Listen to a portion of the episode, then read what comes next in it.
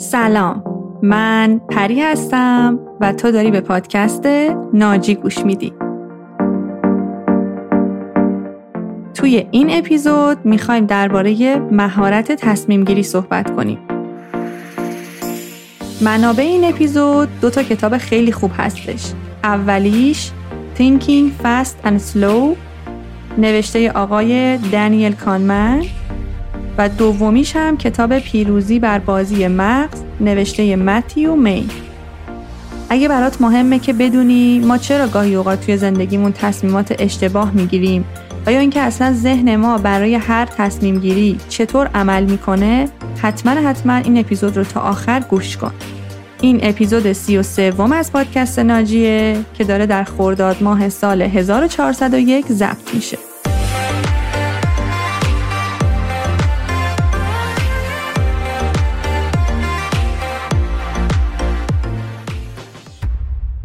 حامی مالی این اپیزود شرکت رایان هستش.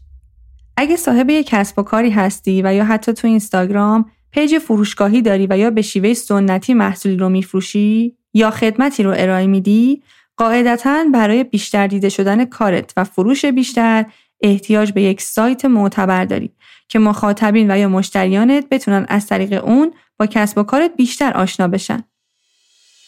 شرکت رایان با بیش از هجده سال تجربه در زمینه انواع طراحی سایت‌های شرکتی، فروشگاهی و غیره به صورت اختصاصی و حرفه‌ای فعالیت داره و کارهای مربوط به طراحی سایت، دیجیتال مارکتینگ، سئو، تبلیغات گوگل و غیره رو با توجه به بودجه مشتریانشون با سه هزار مگابایت فضا و دامین دات کام رایگان انجام میدن.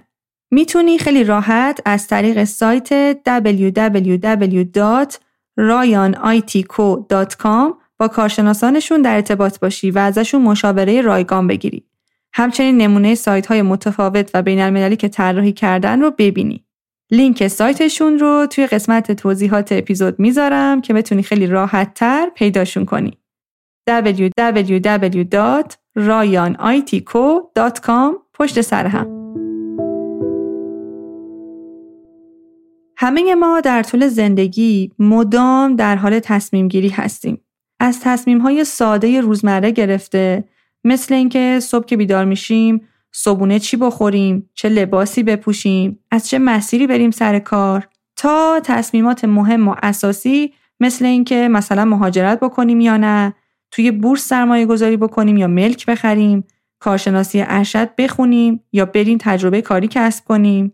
بهتره با فرد الف ازدواج کنیم و یا فرد ب ممکنه کیس بهتری باشه.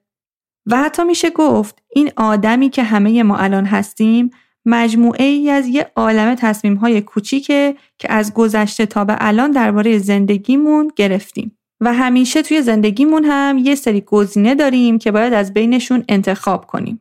پس در واقع همینجا میتونیم مهارت تصمیم گیری رو تعریف بکنیم.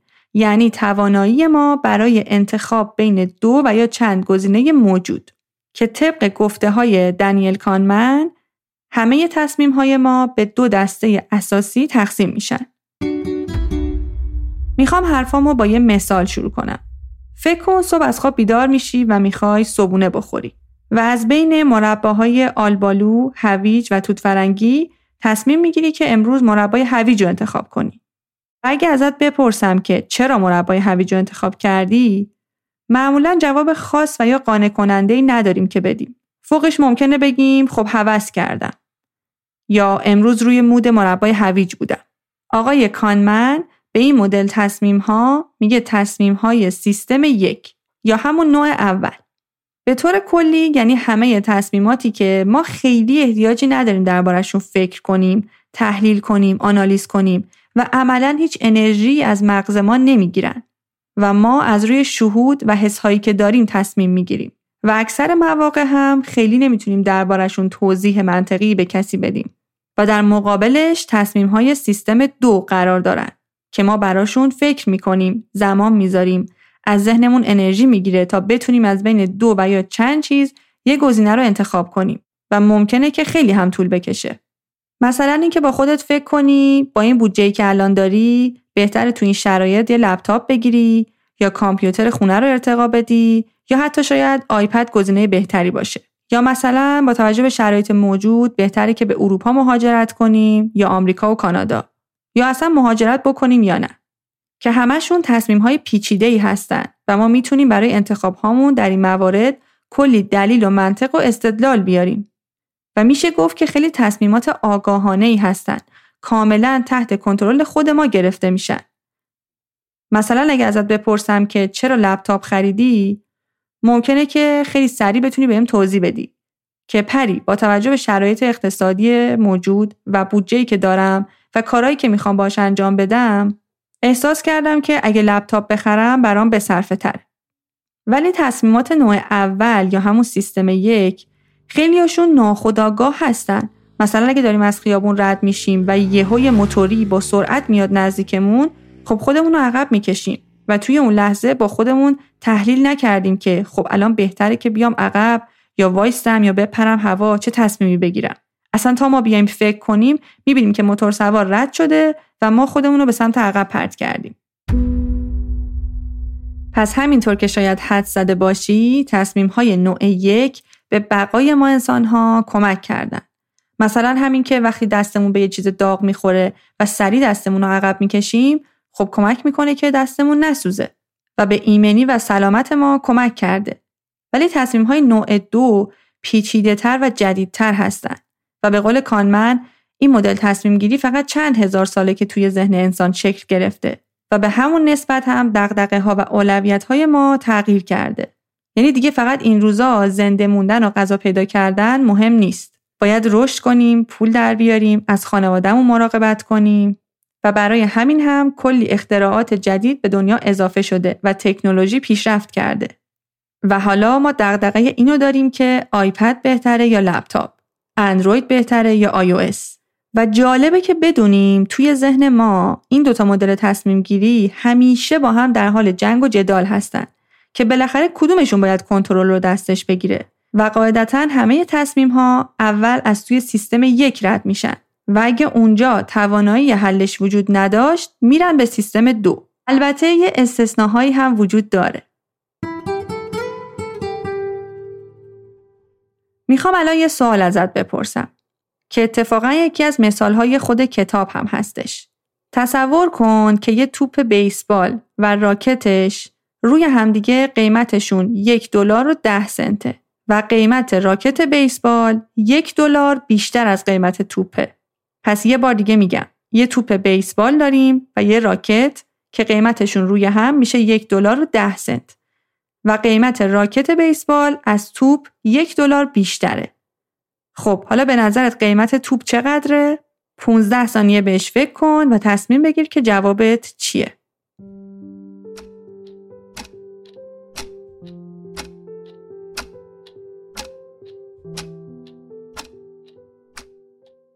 خب اکثریت آدما میگن این که خیلی واضحه، قیمت راکت یه دلاره و قیمت توپ هم ده سنت و مجموعش هم میشه یک دلار و ده سنت. ولی الان دقیقاً ذهن ما خیلی سریع از سیستم نوع یک استفاده کرد، گیج شد و جواب رو شهودی داد. یعنی احساس کرد که میتونه این سوال رو با سیستم یک حل بکنه و تصمیم بگیره، در حالی که احتیاج به سیستم دو بود. و با یه حساب کتاب خیلی مختصر میفهمیدیم که اگه بخواد قیمت توپ ده سنت و قیمت راکت یک دلار باشه، دیگه تفاوتشون میشه نود سنت. پس دیگه راکت یک دلار گرونتر نیست و جواب درست اینه که قیمت توپ پنج سنت و قیمت راکت یک دلار و پنج سنت باشه که روی هم جمعشون میشه یک دلار و ده سنت. اگر که جواب اشتباه گفتی، خیلی خودتو سرزنش نکن، چون بیشتر از نود درصد آدمایی که توی هفته گذشته این سوال ازشون پرسیدم اشتباه جواب دادن. حتی کسایی که کارشون با آمار و ارقام بوده و میدونستم که ریاضیشون خوبه، اما خب چون از سیستم یک استفاده کردن و خیلی شهودی و سریع جواب سوال رو دادن، دچار این اشتباه شدن. حالا چرا اصلا یه همچین اتفاقی میفته؟ چون توی اکثر مواقعی که ما باید تصمیم بگیریم، ذهن ما یاد گرفته که بره بگرده ببینه قبلا چه موقعیت‌های مشابهی بوده و فارغ از اینکه اون زمان اون تصمیم چه نتیجه‌ای داده، دوباره از همون متد استفاده میکنه. و یا بذار راحت تر بگم، ذهن ما آدم ها دوچار یه سری خطاهای شناختی میشه. مثل یه جور تله فکری که عموماً بین همه انسان‌ها هم مشترکه. چون دقیقاً برمیگرده به همون ذهن بقا که یه زمانی ما رو نجات میداده. مثلا یکی از خطاهای شناختی رایج موضوع نتیجه است. خطای نتیجه یعنی ما فکر میکنیم اگه یه تصمیمی نتیجهش خوب شده، پس حتما اون تصمیم خوبی بوده که این کاملا اشتباهه.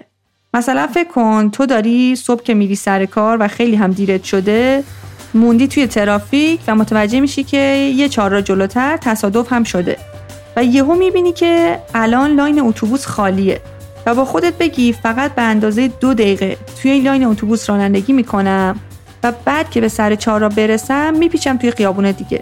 و خب خوش شانسی هم میاری و هیچ پلیسی اونجا نبوده و اتوبوس هم رد نمیشه. ولی هممون میدونیم که این تصمیم اصلاً درست نبوده، چون ممکن بود که حتی اون اتوبوس توی لاین ویژه بوده و چون توی نقطه کور تو بوده ندیدیش و اگه یهو باش تصادف میکردی خب فاجعه میشد.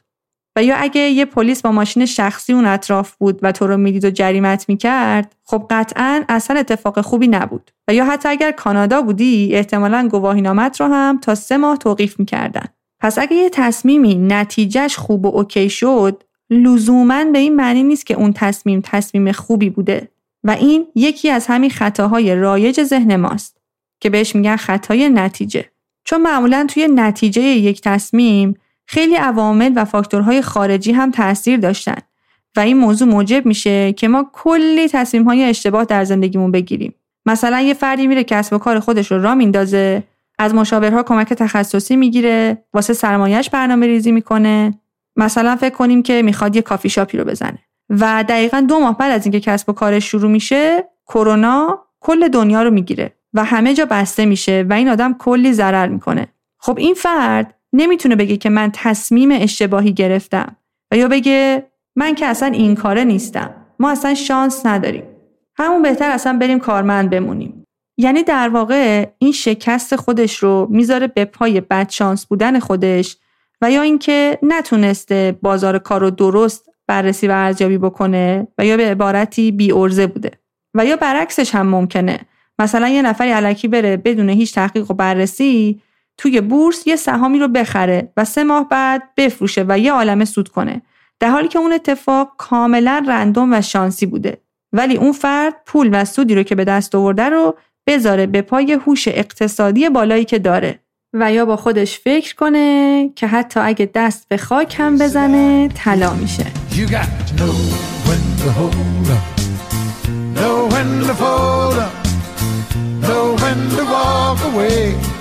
Know when to run, you never count your money. When you're sitting at the table, there'll be time enough for counting. When the dealing's done, you got to know when to hold up. Know when to fold up. Know when to walk away. Know when to run, you never count your money. When you're sitting at the table, there'll be time enough for counting. When the dealing's done, you got to know when to hold.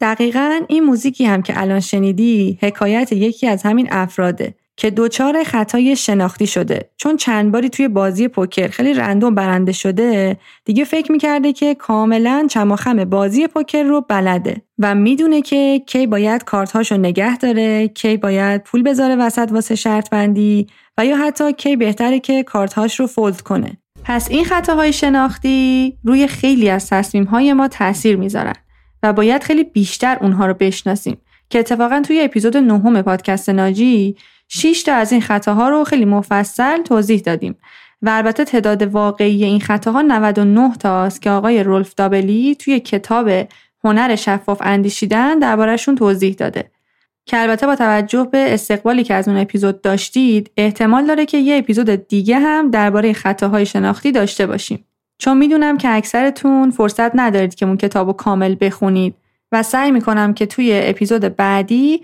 تعداد بیشتری از خطاهای شناختی رو بهت معرفی کنم. پس حالا این وسط نکته‌ای که خیلی به ما کمک میکنه که تصمیم‌های بهتری بگیریم چیه؟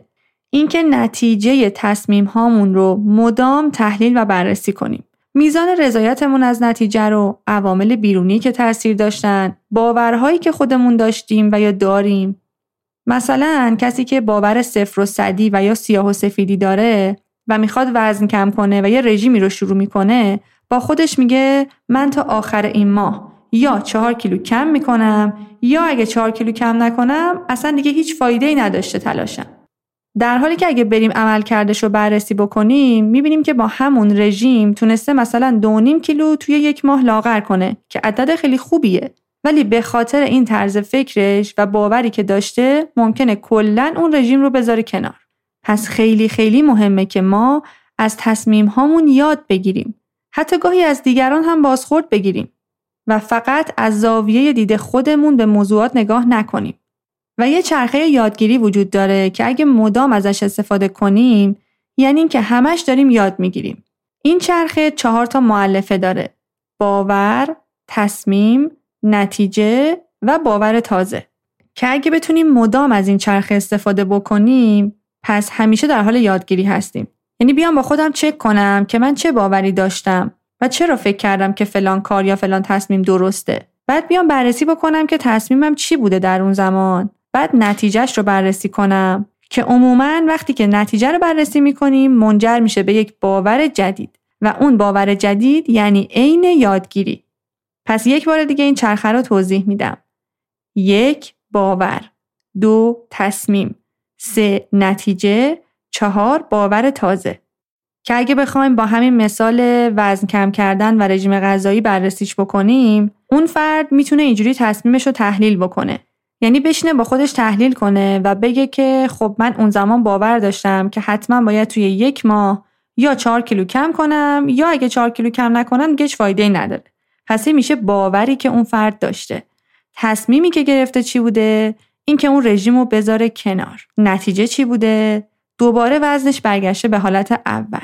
و اگه خوب نتیجهش رو بررسی کرده باشه و از دیگران هم بازخورد گرفته باشه، میتونه متوجه بشه که تصمیمش چندان هم درست نبوده. پس حالا میتونه یه باور تازه بر خودش ایجاد بکنه که من اگه یه عددی رو به عنوان هدف برای خودم میذارم، حتما حتما نباید دقیقاً به اون هدف برسم. مثلا اگر سه کیلو و یا دو کیلو هم کم بکنم، همچنان این رژیم میتونه رژیم خوبی باشه. یعنی به زبان خودمونی میشه اینکه از اشتباهاتمون درس بگیریم.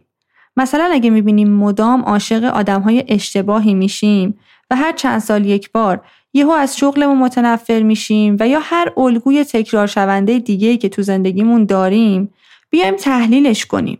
خیلی راحت و سرسری ازش نگذریم. خودمون رو قربانی جلوه ندیم و اگر هم شکست و یا نارضایتی داشتیم، نچسبونیمش به کائنات و انرژی‌های منفی و بدشانسی. مسئولیت تصمیممون رو بپذیریم و ببینیم که چطور میتونیم از نتیجه اون تصمیممون یاد بگیریم. و راستش چیزی که به من همه این سالها کمک کرد که تصمیمات خوبی توی زندگیم بگیرم، دفتر خاطراتم بود. خیلیاتون میدونین که من از ده سالگی همیشه خاطرات و اتفاقات مهم زندگیم رو ثبت میکردم و هر سال هم فقط چند ساعت مونده به سال تحویل میشینم و خاطرات و حس‌هایی که یک سال قبل نوشتم رو مرور میکنم. و خب همیشه به دستاوردهای جالبی می رسیدم و مثلا متوجه می شدم که خیلی از تصمیماتم اشتباه بودن و با خودم تحلیل می کردم که چرا اشتباه بودن و یا اینکه مثلا اون زمان چه باور محدود کننده‌ای داشتم که موجب شده که اون تصمیم رو بگیرم. به طور مثال اون زمانی که لیسانسمون تازه تموم شده بود، همه دوروبریای من توی دانشگاه تصمیم گرفتن که بلافاصله برن فوق لیسانس و یا کارشناسی ارشدشون رو بگیرن. ولی تصمیم من این بود که برم کار کنم. یعنی حتی قبل از اینکه لیسانسم رو بگیرم هم داشتم کار میکردم و خیلی علاقه‌ای نداشتم که بخوام سری برم کارشناسی ارشد بگیرم. ولی خب اون زمان نمیدونستم که چقدر تصمیمم درسته. ولی بعد از گذشت یکی دو سال و مرور نوشته های دفتر خاطراتم متوجه میشدم که اتفاقا خیلی تصمیم خوبی گرفتم، چون اکثر کسایی که رفته بودن کارشناسی ارشد گرفته بودن در به در دنبال کار میگشتن. و حتی خیلیاشون نمیدونستن که اون گرایشی که رفتن براش درس خوندن، آیا اصلا براش بازار کاری هست؟ آیا اونا اون بازار کار رو دوست دارن یا نه؟ و یا اگر هم جایی تصمیم اشتباهی گرفته بودم، همینجوری تحلیلش میکردم و سعی می‌کردم که دیگه از اون متد فکری استفاده نکنم. فرضاً متوجه می‌شدم که چون توی ذهنم یک سال پیش فکر می‌کردم که دوستم بهم بی‌اعتمادی کرده، منم تصمیم گرفتم که بهش زنگ نزنم. ولی مثلا بعدش متوجه شدم که کاملاً یه سوء تفاهم بوده و اون تصمیم در اون زمان اشتباه بوده و صرفاً به خاطر یه سوء تفاهم و اینکه عزت نفس من اون زمان پایین بوده، یک رابطه دوستی خوب از دست رفته. و همین نوشتنها و تحلیل کردنها برای من همیشه پر از یادگیری بوده. حالا شاید هممون فرصت نوشتن دفتر خاطرات رو نداشته باشیم و یا چون قبلا این کار رو نکردیم برامون سخت باشه. ولی اکیداً بهت پیشنهاد میکنم که به قول استاد شعبان علی عزیز، حداقل یه دفتر کوچیک فرضیات برای خودت داشته باشی و تصمیم‌های مهم زندگیت که از نوع دو هستن و احتیاج به فکر کردن زیاد دارن رو توش بنویسی. اینکه توی موقعیت‌های مختلف که قراره تصمیمی رو بگیری، اول ببینی که تصور و باوری که خودت داری چیه و فرض می‌کنی که چه اتفاقی بیفته. بعدش بنویس که چه تصمیمی گرفتی و چند روز بعد و یا چند ماه بعد و یا چند سال بعد هم نتیجهش چی شد و بعد خیلی راحت میتونی اون فرض ذهنیت رو با واقعیت مقایسه کنی و ببینی که کجاها خطا داشتی و یا حتی موفقیت‌ها و دستاوردهای قبلی زندگیمون رو هم بررسی کنیم که چه عواملی توش تأثیر داشتن. و به طور کلی اگه میخوایم تصمیم گیرنده بهتری باشیم، تنها راهکارش اینه که هی تصمیم بگیریم و از چرخه یادگیری استفاده کنیم. نترسیم، نیازهامون رو خوب بشناسیم، مسئولیت پذیر باشیم. و جالبه بدونی اکثر دانشجوهایی که توی دوره‌های عزت نفس ما میان، توی تصمیم گیری هاشون مشکل دارن، چون همش بقیه براشون تصمیم گرفتن، مادر، پدر و یا خواهر و برادر بزرگتر. برای همین هم خیلی توی این مهارت ضعیف شدن، چون مهارت تصمیم گیری دقیقاً مثل عضله میمونه و خوبیش اینه که هر چقدر بیشتر تصمیم بگیریم این عضله قوی تر میشه و به عبارتی یکی یکی تصمیم هایی که توی گروه دو بودن و قبلش خیلی احتیاج به تحلیل و بررسی داشتن کم کم میان توی گروه و یا همون سیستم یک. چون قبلش گفتم دیگه، وقتی که ذهن ما نتونه با سیستم یک تصمیم بگیره، تصمیم ها رو میفرسته به سیستم دو. مثلا اگه واسه همون موضوع انتخاب بین آیپد، لپتاپ و یا آخرین ورژن موبایل قبلا باید یک هفته فکر میکردی، حالا چون این مهارت رو تو خودت تقویت کردی، دفعه بعدی توی موقعیت مشابه احتمالا میتونی یک روزه تصمیم تو بگیری و دقیقاً مثل انتخاب این که صبحونه چی بخوری برات موضوع راحتی میشه. البته میدونم که شاید برای خیلیا این موضوع واقعاً سخت باشه، چون همیشه این دیگران بودن که براشون تصمیم گرفتن و حتی شاید خودشون نتونن یه تصمیم گیری ساده رو انجام بدن و از بین چند تا گزینه یکیش رو انتخاب کنن. مثلا اینکه چه کفشی رو دوست دارن بخرن، چه طعم بستنی رو دوست دارن بخورن. و یا حتما دیدی از این آدمایی که هر موقع می‌خوایم از رستوران غذا بگیریم اصلاً نمیدونن که چی میخوان سفارش بدن و همیشه انقدر منتظر میمونن و لفتش میدن تا بقیه براشون تصمیم بگیرن. و اگه از من میشنوی، تا جایی که میتونی به حرف کانمن اعتماد کن و تصمیم‌های بیشتری رو خودت بگیر. چون من اینو به شخصه خودم خیلی تجربه کردم که مثلا یه سری تصمیم‌ها موقعی که هفده هجده سالم بوده برام خیلی سخت بوده و یا شاید ماها بهش فکر می‌کردم، ولی الان شاید توی یک روز میتونم افکارم رو جمع جور کنم و اون تصمیم رو بگیرم. یعنی همون تحلیل و بررسی‌ها و بالا پایین کردن‌ها توی ذهنم انجام میشه، اما خیلی خیلی سریع‌تر. پس هرچی که بیشتر تصمیم بگیری، این عضله مهارت تصمیم گیری قوی تر میشه.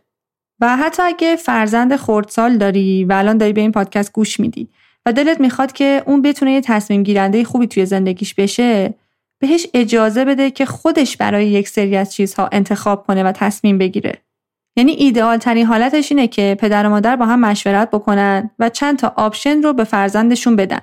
مثلا بگن که خب حالا از بین این پنج تا کفش کدومشو دوست داری بخری؟ و یا وقتی وارد یه مغازه اسباب بازی فروشی میشین، میتونین خودتون پنج تا رو براش بیارین و بهش بگین که خب حالا کدومشو میخوای انتخاب کنی. چیزی که خب متاسفانه توی فرهنگ ما خیلی جا نیافتاده و ما حتی آدم‌های بزرگسال و بالغی رو میبینیم که بقیه براشون تصمیم میگیرن، برای ازدواجشون، مهاجرتشون، بچه‌دار شدن و یا نشدنشون. و یا حتی اینکه آخر هفتهشون رو باید چطوری سپری کنن.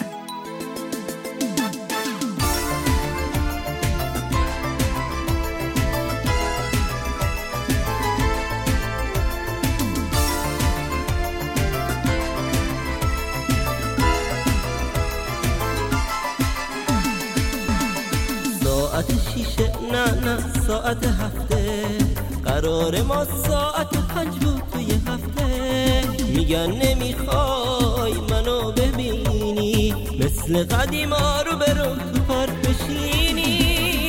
جاده عشق قرارمونه، تو این غروب عاشقونه، یا ببین دارم میمیرم دارم میشم بی تو بی. خب امیدوارم که با شنیدن این موزیک یه چند ثانیه‌ای ذهنت استراحت کرده باشه و برای شنیدن بقیه مطالب این اپیزود آماده باشی. چون قطعا میدونی که اگه بخوایم یه مدت زمان طولانی به یک موضوعی توجه و تمرکز بکنیم، ذهنمون خسته میشه و قدرت یادگیریمون میاد پایین. و چون همیشه خیلی از موزیک‌های توی اپیزودها استقبال می‌کنید، همشون رو توی کانال تلگرام ناجی آپلود می‌کنیم.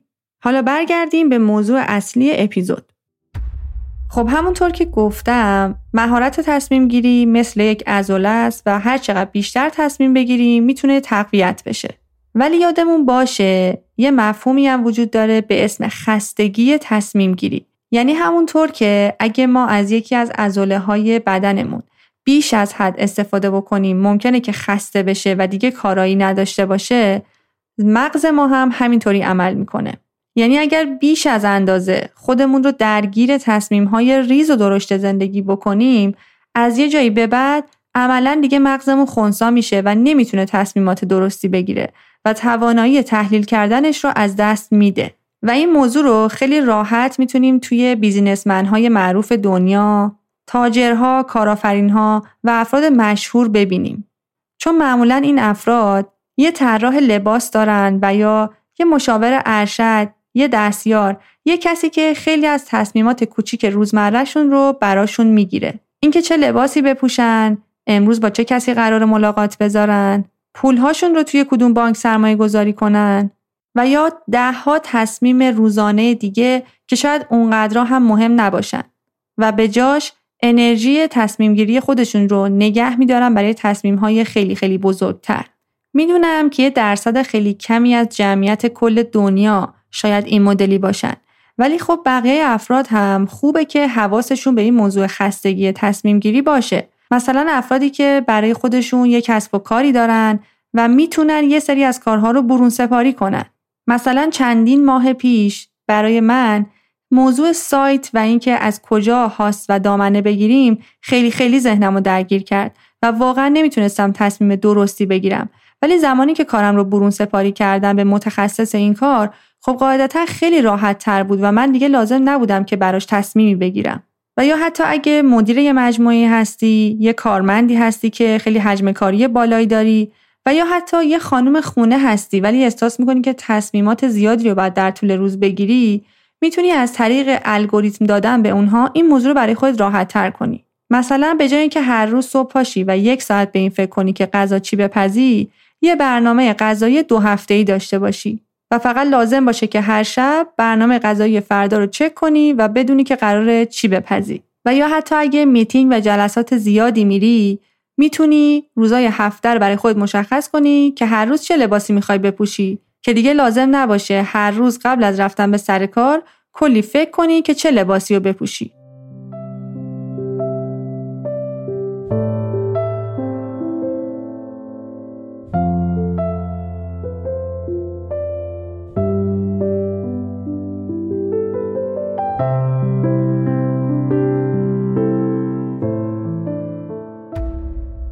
قبل از اینکه بخوایم محتوای این اپیزود رو جمع‌بندی کنیم، دلم میخواد که به یه موضوع خیلی مهم که توی تصمیم گیری هامون تأثیر داره اشاره بکنم. موضوع ارزش ها.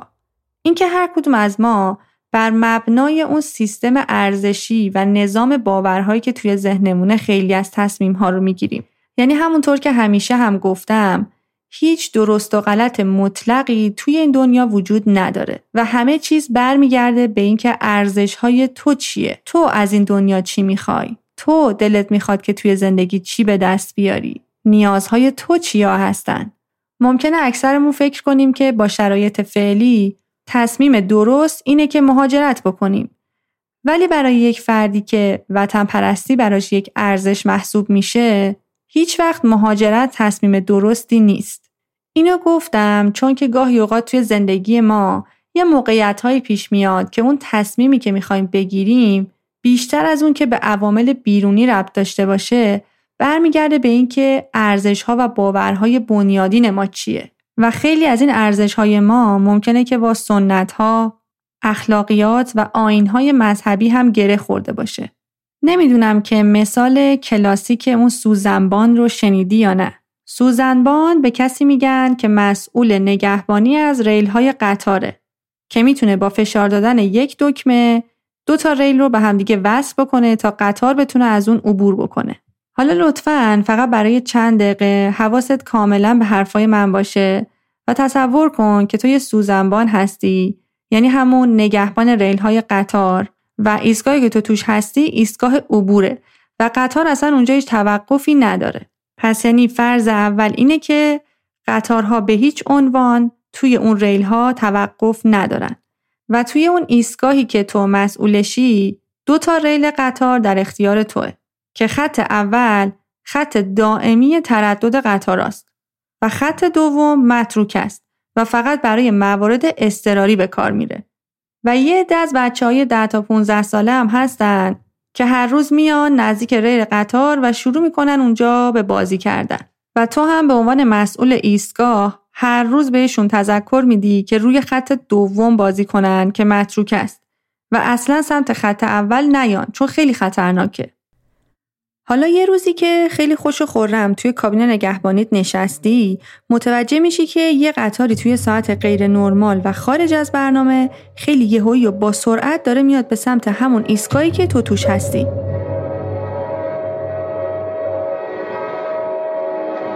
و تو فوراً ریل اصلی قطار رو نگاه میکنی و میبینی که ای بابا، طبق معمول ده تا بچه شیطون رو حرف گوش نکن دارن روی ریل بازی میکنن و اصلاً هم حواسشون به قطار نیست و متاسفانه صدای تو رو هم نمیشنون. بعد با خودت میگی اوکی، ریل رو جابجا میکنم تا قطار از خط متروکه رد بشه.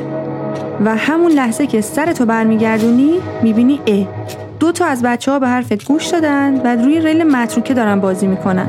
اینو هم در نظر داشته باش که هیچ فرصتی نداری که بخوای با کسی تماس بگیری و یا بچه‌ها رو متوجه قطار کنی. یعنی فقط و فقط دو تا گزینه داری: یا بذاری قطار روی خط اصلی بمونه و ده تا بچه حرف گوش نکن که از قانون سرپیچی کردن گشته بشن، و یا ریل رو به سمت اون خط متروکه منحرف کنی و اون دو تا بچه دیگه که اتفاقا به حرفت هم گوش داده بودن کشته بشن. حالا تو چه تصمیمی میگیری؟ اگه فقط ده ثانیه فرصت داشته باشی، کدوم گزینه رو انتخاب میکنی؟ حالا تو چه تصمیمی میگیری؟ کدوم گزینه رو انتخاب میکنی؟ کدوم گزینه رو انتخاب؟ و متاسفانه صدای تو رو هم نمیشنم. و متاسفانه صدای فرصت هم نداری که بخوای با کسی تماس بگیری یا بچه‌ها. کدوم گزینه رو انتخاب میکنی؟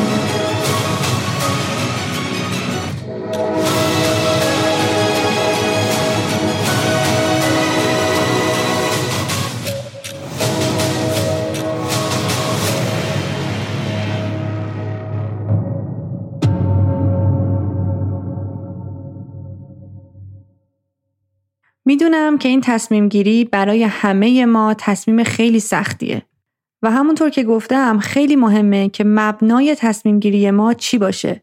آیا فقط برای ما مهمه که حداقل افراد کشته بشن و یا این مهمه که به قانونمندی هم احترام گذاشته بشه؟ چون از نظر انسانی خب بهتره که تعداد افراد کمتری کشته بشن و از طرفی هم اگه از نظر اخلاقی به موضوع نگاه کنیم واقعاً عادلانه نیست که اون دو نفر بچه‌ای که واقعاً به قانون پایبند بودن و حرف تو رو گوش کردن بخوان قربانی این ماجرا باشن.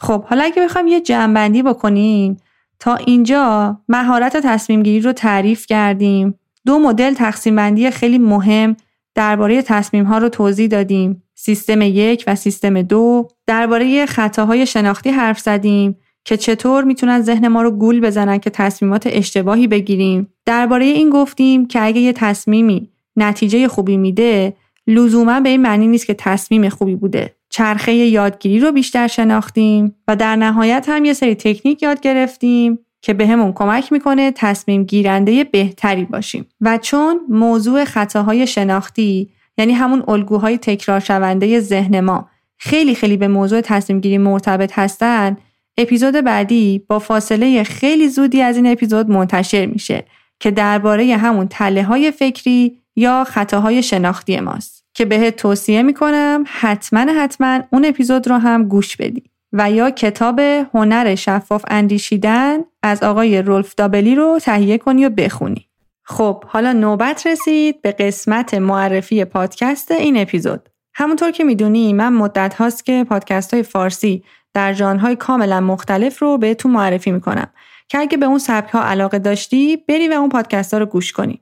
پیشنهاد پادکست این دفعه هم گنبد کبود هستش. توی این پادکست داستانها رو به شکل نمایش شنیداری میخونن. یه چیز شبیه شهر قصه که منجر میشه با متنهای کهن فارسی ارتباط بیشتری بگیری و توی ذهنت بمونن. و اگه به آثار فارسی مثل هزار و یک شب علاقه داری، پادکست گنبد کبود گزینه خوبیه.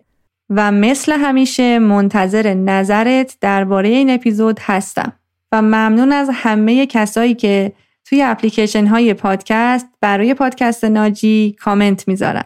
پست هایی که توی پیج اینستاگرام میذاریم رو بازنشر میکنن و اپیزود ها رو برای دوستا و آشناهاشون میفرستن. چون اتفاقاً یکی از بهترین راههایی که میتونی از پادکست ناجی و من حمایت بکنی اینه که اپیزود ها رو به افراد بیشتری معرفی بکنی. و اگر هم دور و اطرافیانت حافظه گوشیشون پر شده و نمیتونن هیچ اپلیکیشن پادکستی رو بریزن، فقط کافیه که لینک اپیزودها رو از توی سایت آکادمی ناجی براشون بفرستی و همون لحظه اگر که روش کلیک بکنن میتونن اپیزود رو بشنون بدون اینکه لازم باشه هیچ اپلیکیشن خاصی رو روی گوشیشون نصب کنن.